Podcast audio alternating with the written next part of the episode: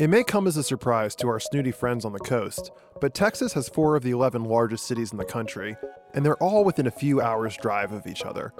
That is, as today's guests point out, our state is well set up to be the nation's new technological and industrial powerhouse, if it makes the right decisions. Welcome to The Index, a podcast about economics, psychology, and the hidden business of everything from Rice University's Jones Graduate School of Business. I'm your host, Saul Elbein, and today we're talking with three modern day wildcatters Gaby Rowe, Marc Nathan, and Lawson Gow. These are three Texans who have taken the audacious risk taking of the old school oil man and married it to a quest for a new generation to make Texas a leader in innovation to compete with Silicon Valley. With me in the studio is Tim Taliaferro. Hi, Saul who sat down with Gaby, Marc, and Lawson during South by Southwest and weathered their withering scorn about all things Dallas to bring us a roadmap for Texan greatness. Tim, Wildcatters are, of course, the old independent oil men known for raising capital on pluck and spending it on a hunch. So, how does that translate to a modern tech economy? Well, in Texas, it's all about creating the new wildcatting. Here's Gaby Rowe. It's one of my favorite parts of, of Houston. I think it, it is more of an ethos than a specific group of individuals, but it is very much that idea of um, rolling up your sleeves and getting it done. We don't, uh, those wildcatters don't brag about what they haven't done yet. Um, they don't make a big deal about what they did do before but they, um, as we have here, they put on their custom Lucchese boots and their, their beautiful white shirt. They roll up the sleeves, get a dirty oil rag out, and just make it happen. And the world of, of, of tech that, that we see in Houston, that means a whole lot of innovation to solve really big problems that maybe they don't talk about a whole lot. So, so we're um, when I say we, all of us in the ecosystem are trying to do a better job of that so that the rest of the world um, understands just how powerful those wildcatters actually are. So that's going to be our lens. How does an oil town, an oil mentality, become a tech mentality? Yeah. How does a place that's known for one thing develop to be known for something else? Here's what Lawson Gow had to say about this. Yeah, well, obviously, Houston has, is historically an oil town, but what we're all working on collectively is diversifying our, our economy to be more of a, a an innovation economy. And, and yeah, we, we have, as Houstonians, evolved from the boundless risk taking entrepreneurialism of the Texas Wildcatter. And so, what we want to see is that that ethos applied to, to other sectors. I mean, what are some things that people should also think of when they think of Houston? Well, Houston has historically been a total hotbed of innovation in healthcare. For example, you may know the artificial heart was invented in Houston, Texas. It's also uh, the home of the space program, the Johnson Space Center. I mean, they mentioned it's the city that became an ocean going port, despite being 100 miles up a swamp from the coast. Yeah, that's perfect Houston, right? We're going to be a coastal city, damn it. Never mind that we're not really that close to the coast. So, how does Houston's history as a port town, as an oil town, as an industrial town help it pivot to tech? Well, one thing that it has going for it that kind of helps the transition is that almost all of the really big, big industries that Houston is known for are tech heavy. This is something Marc and Gaby talked about. Honestly, you look at the largest industries in Houston, oil and gas and medical, and obviously there's transportation, logistics, and all the ancillary services around it. And, and we have more Fortune 500 companies in Houston than any other city except New York. And, and that means a whole lot of people with a whole lot of capital looking to do things more effectively, more efficiently, and to leverage technology. A great opportunity for today's innovators. So, what kind of startups are filling that niche? Well, I might be instructed to tell you what kind is not filling it. You know, somebody told me the other day that uh, they were talking to a, a new app for doggy dating. And like, that's just ridiculous. And, Which one? What? I, this is Lawson talking. So that's the problem. I, I, and what I love about Houston is we we're trying to solve big problems. We're not going to be uh, we're not going to be this consumer software capital of the world, and um, and we're for the most part not going to mess around with doggy dating apps. Mm-hmm. Is that what you think is maybe a differentiator between other Texas cities, or for that matter, other cities around the country and the world? That there's a particular interest? Yeah, I, I think, um, sort of to echo what's been said, when we put our minds to, to big global, you know, uh, world-changing projects, we solve those problems. And, um, and so I, I think that's what makes Houston really unique and what makes our entrepreneurial ecosystem really exciting to watch. But really, what Houston's interested in is solving big problems. And on the technical side, we also have a couple of things that are increasingly in our favor. Um, two of our largest industries, energy and um, life sciences or, or, or digital health, happen to collect massive amounts of data and have for many, many, many years. They didn't know what to do with it. They thought maybe they needed to clean it up, but they're also so risk averse that they didn't get rid of it. So here are two industries with massive quantities of raw data, perfect opportunity to overlay AI and ML, the perfect opportunity to create consistency around risk, which also happens to be really important to both of those um, industries.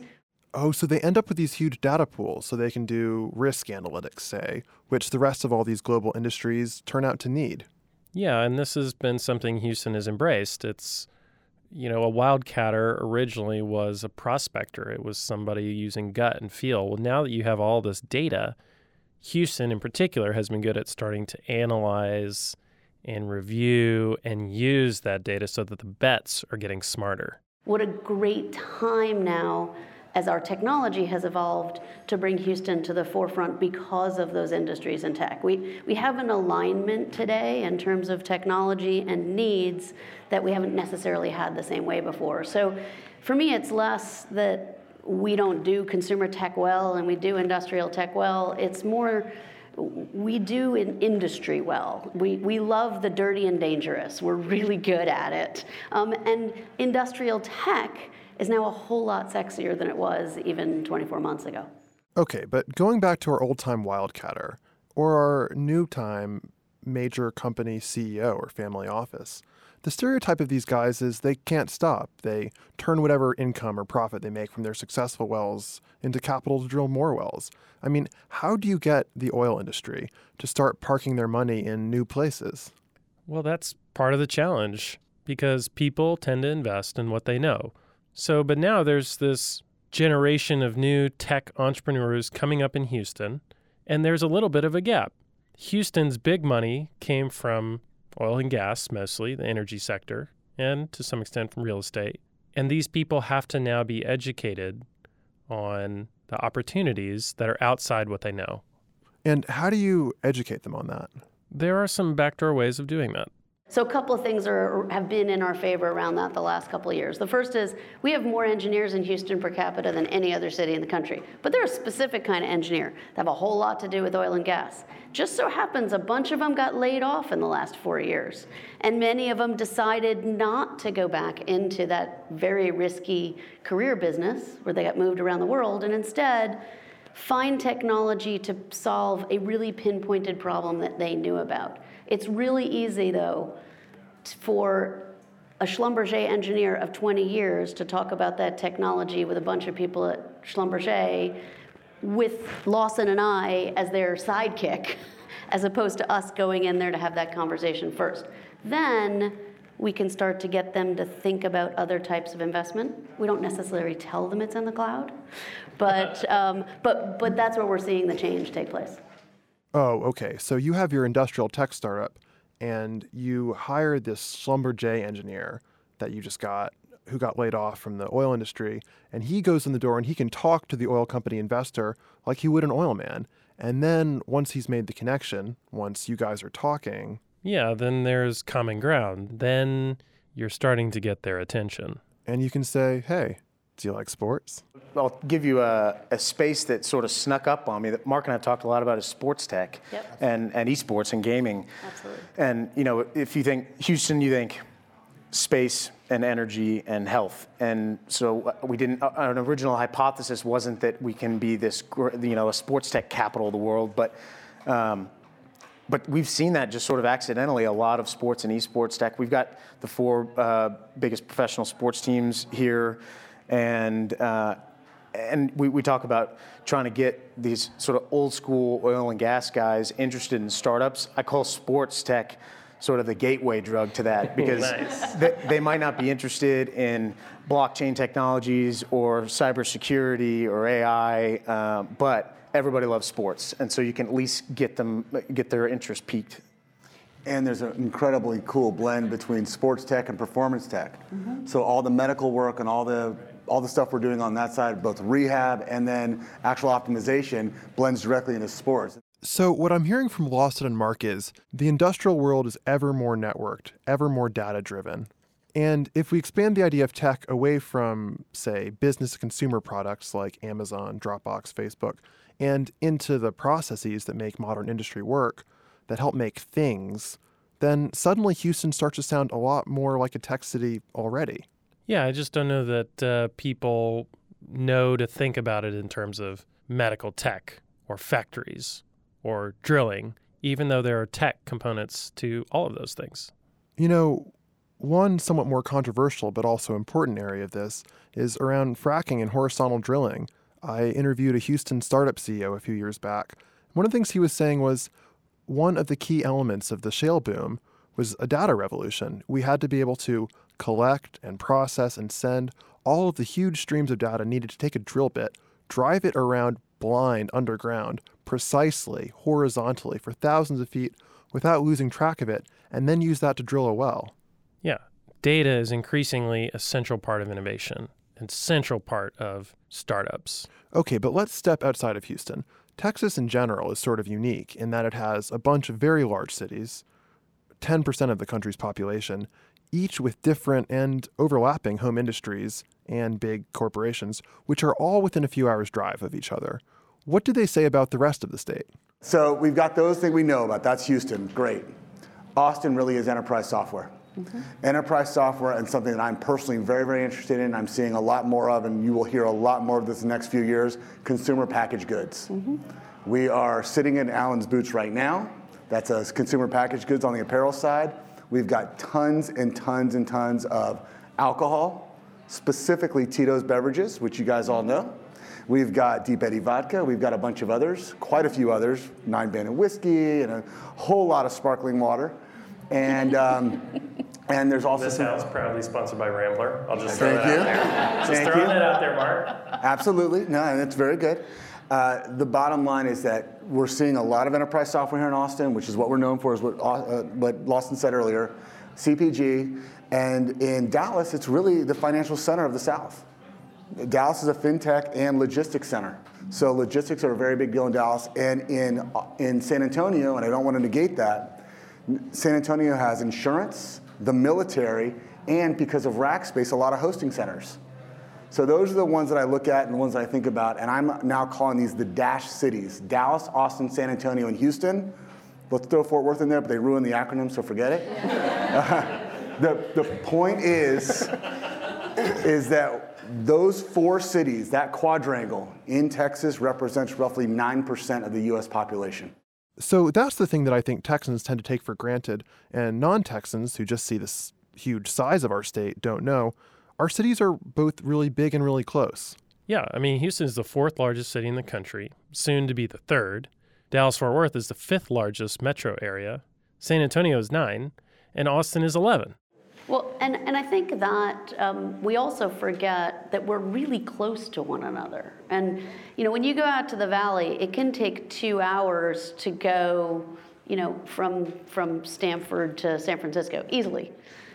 You can get between Houston and Austin in two hours, 10 minutes, two hours, two and a half hours with traffic. Um, and it's pretty similar distances as you go. We don't talk about Dallas, that's too far. But, um, This is obviously a Houston panel. I like this. This is good. but it, but but the, the the ability to to cross pollinate here within Texas with all that size, with all that GDP power, is um, really unparalleled in any other part of the country. Even when you get to a place like Silicon Valley, because we cross over so many different industries, we're not just in one silo, and um, people are beginning to recognize. Uh, exactly how powerful that is. Okay, and all that's as great as far as it goes. I mean, I know there's a lot of talk around the Texas Triangle, But of course, in all those other regions, I can get on a train and just go to a meeting in one of these other cities. And it's pretty casual, pretty easy. In Texas, I have to drive, or I have to get a ticket and fly. And that, okay, you're a big exec, you don't care that much, but it's still going to be a source of friction in a otherwise growing industry. Did they talk at all about government investment, infrastructure, grants? Yeah, they're very cautious. Uh, that's a very Texan point of view, as I'm sure you know, Saul. They watch and look at government intervention as likely to mess things up as it is to help. I do travel around the world, and there is a lot talking about innovation, and there's a heck of a lot of government funding for startups and innovation around the world. I would be remiss to say that I didn't drool when I walked into some of these, these incubators and accelerators that have hundreds of millions of dollars of government funding. That being said, not entirely sure I want the strings that go along with it. I think I kind of like being that Texas Wildcatter. Yeah, you sound like a Texan right now. You never know, you it's agree? really from No, New You're York. shaking your head over there, Lawson. No, I yeah, I'm I'm nodding in agreement. Uh, I- I think if you look at like intentionally built ecosystems throughout the world, and you tease out, tease out kind of key determinants of success, what you can find is that they're entrepreneurially led. That it needs to be grassroots, and that uh, it's not it's not ever sort of jump started uh, as much by government. It's, it's the entrepreneurs and understanding what they want and what they need and surrounding them with support. And then on top of that, government subsidies and programs uh, augmenting those efforts. And so I think, I think it has to be done in a certain way to, to create a sustainability to that ecosystem. So, what I'm hearing is a big heaping pile of, well, That's a good summary of their outlook. One thing they did say they thought government could do was to ensure fair play. They all agreed that that was a good use of government, a good role for government. Should policy be focused on startups? And the answer is not directly. Here in the state of Texas, we have the Emerging Technology Fund. Uh, it worked for a while until it didn't. Uh, I don't believe that government should be in the business of picking winners as investments, even though I was on one of the committees to select those companies. Um, I believe, from a policy standpoint, that government, from municipality at the very bottom all the way to state government, hopefully federal at some point, should actually make it much, much easier, and this is true for corporates as well, to buy from early stage startups. Yep. To not make it so difficult for startups to sell to large corporations would actually make the velocity of capital that much faster. okay, so we need some support, we need some streamlining, we need some cooperation. What else do we need? Well, the trouble that Texas has gotten itself into is a series of catch 22s. Here's Lawson again. Yeah, well, in, uh, we need to do about 15 things all simultaneously in parallel and, and to do them right. And because there's, there's sort of a 15 way chicken and egg where talent won't stay here because startups aren't here and startups are leaving because VCs aren't here. VCs won't come here because the talent isn't here and, and on and on. So uh, the, the piece that the can is doing is we're building out 120,000 square foot workspace to be really best in class entrepreneurial space that uh, is then responsible for consolidating, aligning all the players across the entrepreneurial stack, the mentors, the investors, programs, classes, speakers, and putting them under one roof. And um, so to date, we've been in a 20,000 square foot space we call the waiting room. And right next door, we're building out this big space. Um, and Is that the operating room? yeah, Which- that's right. Yeah. Got it. Got it. So, uh, so far, so good. We're about 15 months in, and it's been indicative to us that, that Houston's really hungry for this kind of thing, and there's a rallying cry to get it right, and um, it's, it's, it's an exciting moment. Well, I think it, it, it really speaks to um, that need for density. And I think that Marc and others for years have been saying that that was something we were missing in Houston, and, and we Not were. saying screaming. Screaming, yelling, writing in the rooftops. Um, and it's a sprawling, sprawling place where you come in as a new member of the ecosystem and good luck finding anything. And so creating these pods of density, it's the same thing that, that Rice is stewarding um, in the Midtown District with the ION and the Innovation District. Oh, so what density means is the opportunity for cross pollination, for chance meetings, that sort of thing. Yeah, yeah. I mean, better than being in some industrial park in Katy, far from the center of the action. And there's this really interesting effort that Rice has been a part of, actually, to create an innovation district in the center of Houston. I think it was a it was a really seminal moment for for Houston and certainly a risky one for Rice. Um, and un, you know they didn't study it for two years. In fact, I think they thought about it for about five days, and then committed to go forward and build the innovation district, which they've now added more acreage to. It's 15 acres, smack in the middle of uh, of Houston, um, just above the museum district and below downtown. And it is anchored by this old Sears building, which they're adding two more floors to and converting into a 260,000 square foot um, innovation hub. 105,000 square feet of which is going to be dedicated purely to subsidized innovation space for startups and for research. It's really cool. They are investing in real estate in Uptown for a community to build and gather so that those kinds of interactions that they were talking about were chance encounters that lead to new prospects that they're helping to facilitate that with this district. They're partnering with NASA to design this robotics lab to focus on industrial research, like how to build robots to do kinds of jobs that are really too dangerous for humans or that are in space. Which as we've said, is another Houston specialty. Yeah, they're bringing the Valkyrie, which is this really cool humanoid robot. Looks kind of like a really shiny spacesuit, developed to work on the International Space Station. I did hear about this. NASA made the hardware, and they're sharing it with top level science universities to help expand what it can do. Yeah, bring it back to what Gaby said Houston does dirty and dangerous. Extrapolate that out to the oil and gas industry humanoid robots, um, being able to man oil rigs in, in really dangerous places. So lots and lots of opportunities to drive forward Houston's innovative DNA, but at a really, really large scale. Um, so that district, uh, we believe, will um, will become the, the the hub for the spokes, so to speak. So you come to Houston as a corporation or as an innovator for the first time, you can start at the hub and then go out to all the many spokes. Okay, so we've talked about the ingredients that we could potentially put into place. Well, are people actually putting them into action? Oh, yeah, man. Yeah, there's so much. Just to start with, they're cybersecurity, and we're talking cybersecurity on a whole nother level, a different level from what most people think.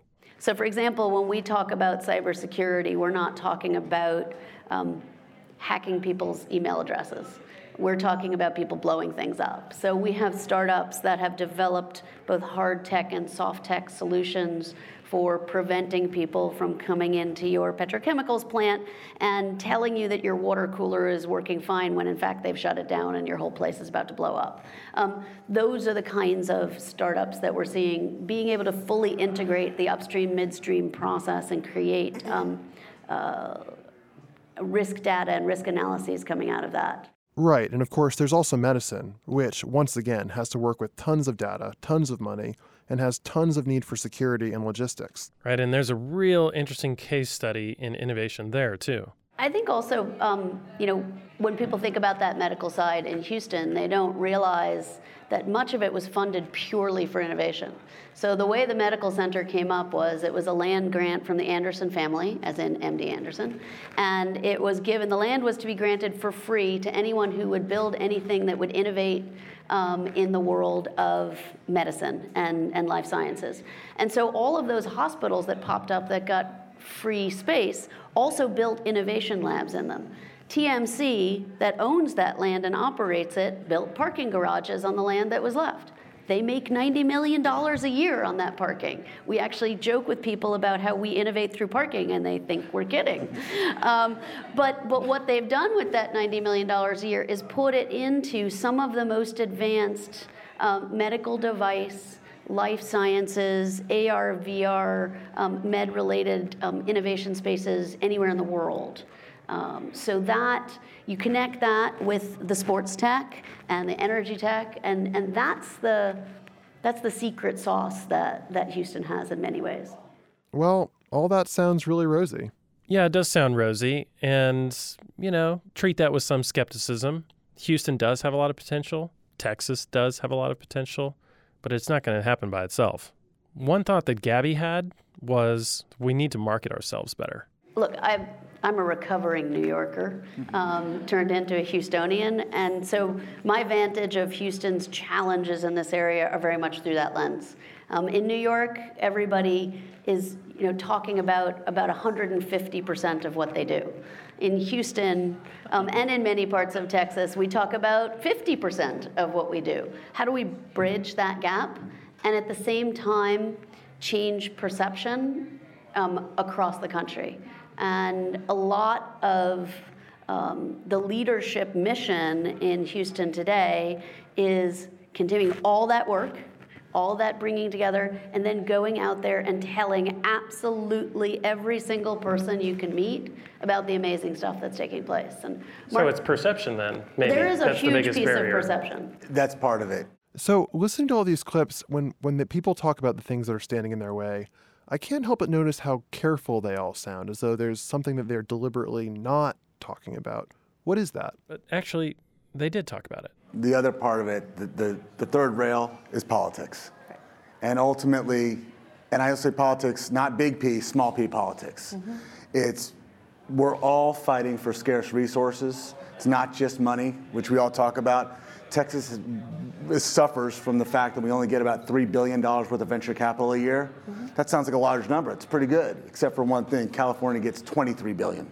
Mm-hmm. And New York is about half that. So the fact is, is that we are a very distant third. So when they make the distinction between big P and small p politics, what are what are small p politics? It means not Democrat or Republican, but something we've talked about a lot over this series. Gaby talked about it as unhealthy competition within the industry at a time when people really need to work together. It's when I say, look, I'm not from around here. Um, and if we don't step aside and wait until we have actually something to fight over to have those battles, we're never going to make it. Um, all boats rise if all of us and everybody else in this area are successful. And I don't mean just Houston. I mean that. I mean Dash.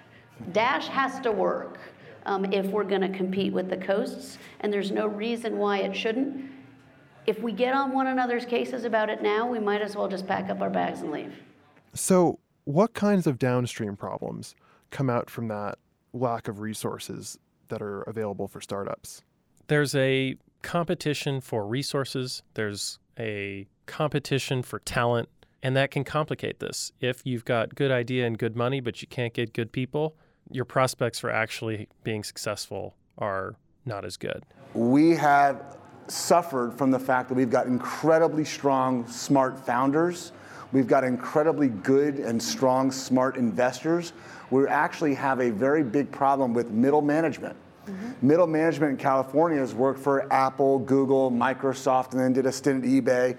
They take the DNA of all those different things and then infuse them into their new startup. We don't have that. We go from zero to one very quickly, and that's it. So that sounds like a really tough problem to solve. What are they doing about it? They're recruiting, and they're not chasing like the Amazons of the world. They're looking for people who are able to work in middle management and who are looking for a new place that maybe they can grow into. So what, what, when we go out on these trips to the Valley now out of Houston, we're actually not going out there to recruit HQ2 to come to Houston. We're going out there to recruit talent, um, and we're going out there for some of those companies to set up their BD efforts um, to attract talent from other parts of the country for that, including the Valley. And we have cost of living on our side, we have quality of life on our side, and for startups, we have burn rate on our side because you're going to go through your capital a whole lot slower paying talent in Texas, not just Houston, but in Texas, than you will in on either one of the coasts. This puts me into mind of a bunch of little hermit crabs looking for shells to grow into. Yes, well, you'll get a much bigger shell for your money in Houston than you will in New York City or San Francisco. So, what do they tell people in those states or in other industries that they're trying to entice? That's one of the things that Gaby works on. Her organization, Station Houston, is trying to facilitate and grow this whole community in the center of Houston. She does a lot of recruiting. Well, um, I will say that many of the programs that we're offering today in terms of one stop shopping for startups were modeled after two of the incubators that I saw in Beijing. Um, They're harder for us to do because we have to get corporations to sponsor us. And, and um, uh, Station Houston, which I run as a nonprofit, and so it, it helps us do it. It's one of the reasons we converted to a nonprofit so that we can put a trademarking shop in there. We can get lawyers to support them. We have an AR VR lab. We're putting in a robotics lab so that it's a place where the entrepreneurs don't have to to, to, find what the resources they need, making the process as frictionless for them as possible. That was my biggest takeaway um, from most of those visits, whether it was in China or Taiwan or Romania. Um, all of those places have, or the UK, have government set up shops that do exactly that. We have to do the same thing for our entrepreneurs. It's just we have to be a little bit scrappier about how we do it. so when she says scrappier, it sounds like she's talking about finding investment where um, none was previously forthcoming. I mean, if the money isn't there, how are you going to go get more of it? Well, I think the way that they are finding to get that money to come out of its little holes that it's known and stayed in forever is an age old thing FOMO. Fear of missing out. 100%. We show exits to people that have put a little tiny angel fund together or a handful of hundreds of thousands of dollars into a startup that sells for hundreds of millions, then every single family office and every single wealth manager will say, let's allocate towards those earlier stage companies. It's not going to happen overnight and it's not going to be big numbers yet, but we're starting to see it. The family offices here in Austin and around Texas, especially in Houston and Dallas, have all the money in the world. The venture capitalists, let's face it, there are roughly 50 individual human beings that work for true blue venture capitalists in the state of Texas. 50, 5-0. That's not a lot. How many of those could be working for family offices? Five times that. The fact is, is that we have to show the family offices and the managers that there is money to be made and risk is less than investing in, once again, another hole in the ground or another multifamily apartment building. So getting them interested, and we have to do that through press, and we have to do that through big exits that showcase real investors making money. I think we, I agree 100%, and I also think we need to add new and additional ways in which those family offices can engage and invest. And I think those are specifically targeted and focused funds. We have some new funds coming up specifically focused on whether it's on female founders or, or different types of investment vehicles. Um, the more of that we can do homegrown in Houston um, or here in Austin or across Texas, the better. Dash. Which, dash. The Dash Fund. Dash Fund. The Dash Fund. Okay, we started it here. So, did they worry about what's going to happen to Texas's oil industry foundation if or when the world moves toward decarbonizing? Like, she talked about the Valkyrie working on oil wells, but we need to start getting our energy from other sources pretty quick here. Yeah, that's true. It's a problem I think people in Houston in the oil business actually know and know better than a lot of people. But Texas is also a leader in this, and it is actually in energy production the most diverse of any state in the country. Yeah, I will also say that um, there is increasing growth in the innovation um, efforts within the majors and super majors around what they're going to do about sustainable energy and water consumption because they can't afford for Houston to no longer be the energy capital of the world. And if sustainable environmental solutions end up growing up somewhere else in the country or somewhere else in the world, Houston goes away in a lot of ways. And so they know that and they're building the efforts to support it. So majors and super majors in this context means huge companies. Huge energy Huge companies. energy companies. Huge energy, Exxon's and The Exxons and the Halliburtons and everything in between. Shells and all those guys. Yeah. So, we have a kind of hidden tech industry in Houston and a possible synergy with the cities all over the state. Is there anything else? Well, I'm just reminded of this thing that Gaby said. She had this nice thought about how the vision of Houston has changed. I do a lot of traveling around the world with leadership in in Houston to talk about Houston, and uh, it, we used to get some funny faces when we would mention where we were coming from. Um, we don't get that anymore, um, and and and that's only gonna that momentum is only gonna grow over time. And as they say, that's a wrap. Tim, it's been a pleasure working with you. Everyone else, thank you for joining us on this. Saul, it's been a pleasure. And to anybody who's listening, remember to check out the Rice Business Wisdom website. Thanks for listening. Until next time. Adios. The Index is a production of Rice Business in collaboration with Texas Monthly Studio. I'm Melissa Reese, executive producer. Our show is engineered and produced by Brian Standifer, who also wrote our theme music. Our moderators are Tim Taliaferro and Carlos Sanchez. The Index is written and hosted by Saul Elbein. For more business insights, visit business.rice.edu backslash wisdom.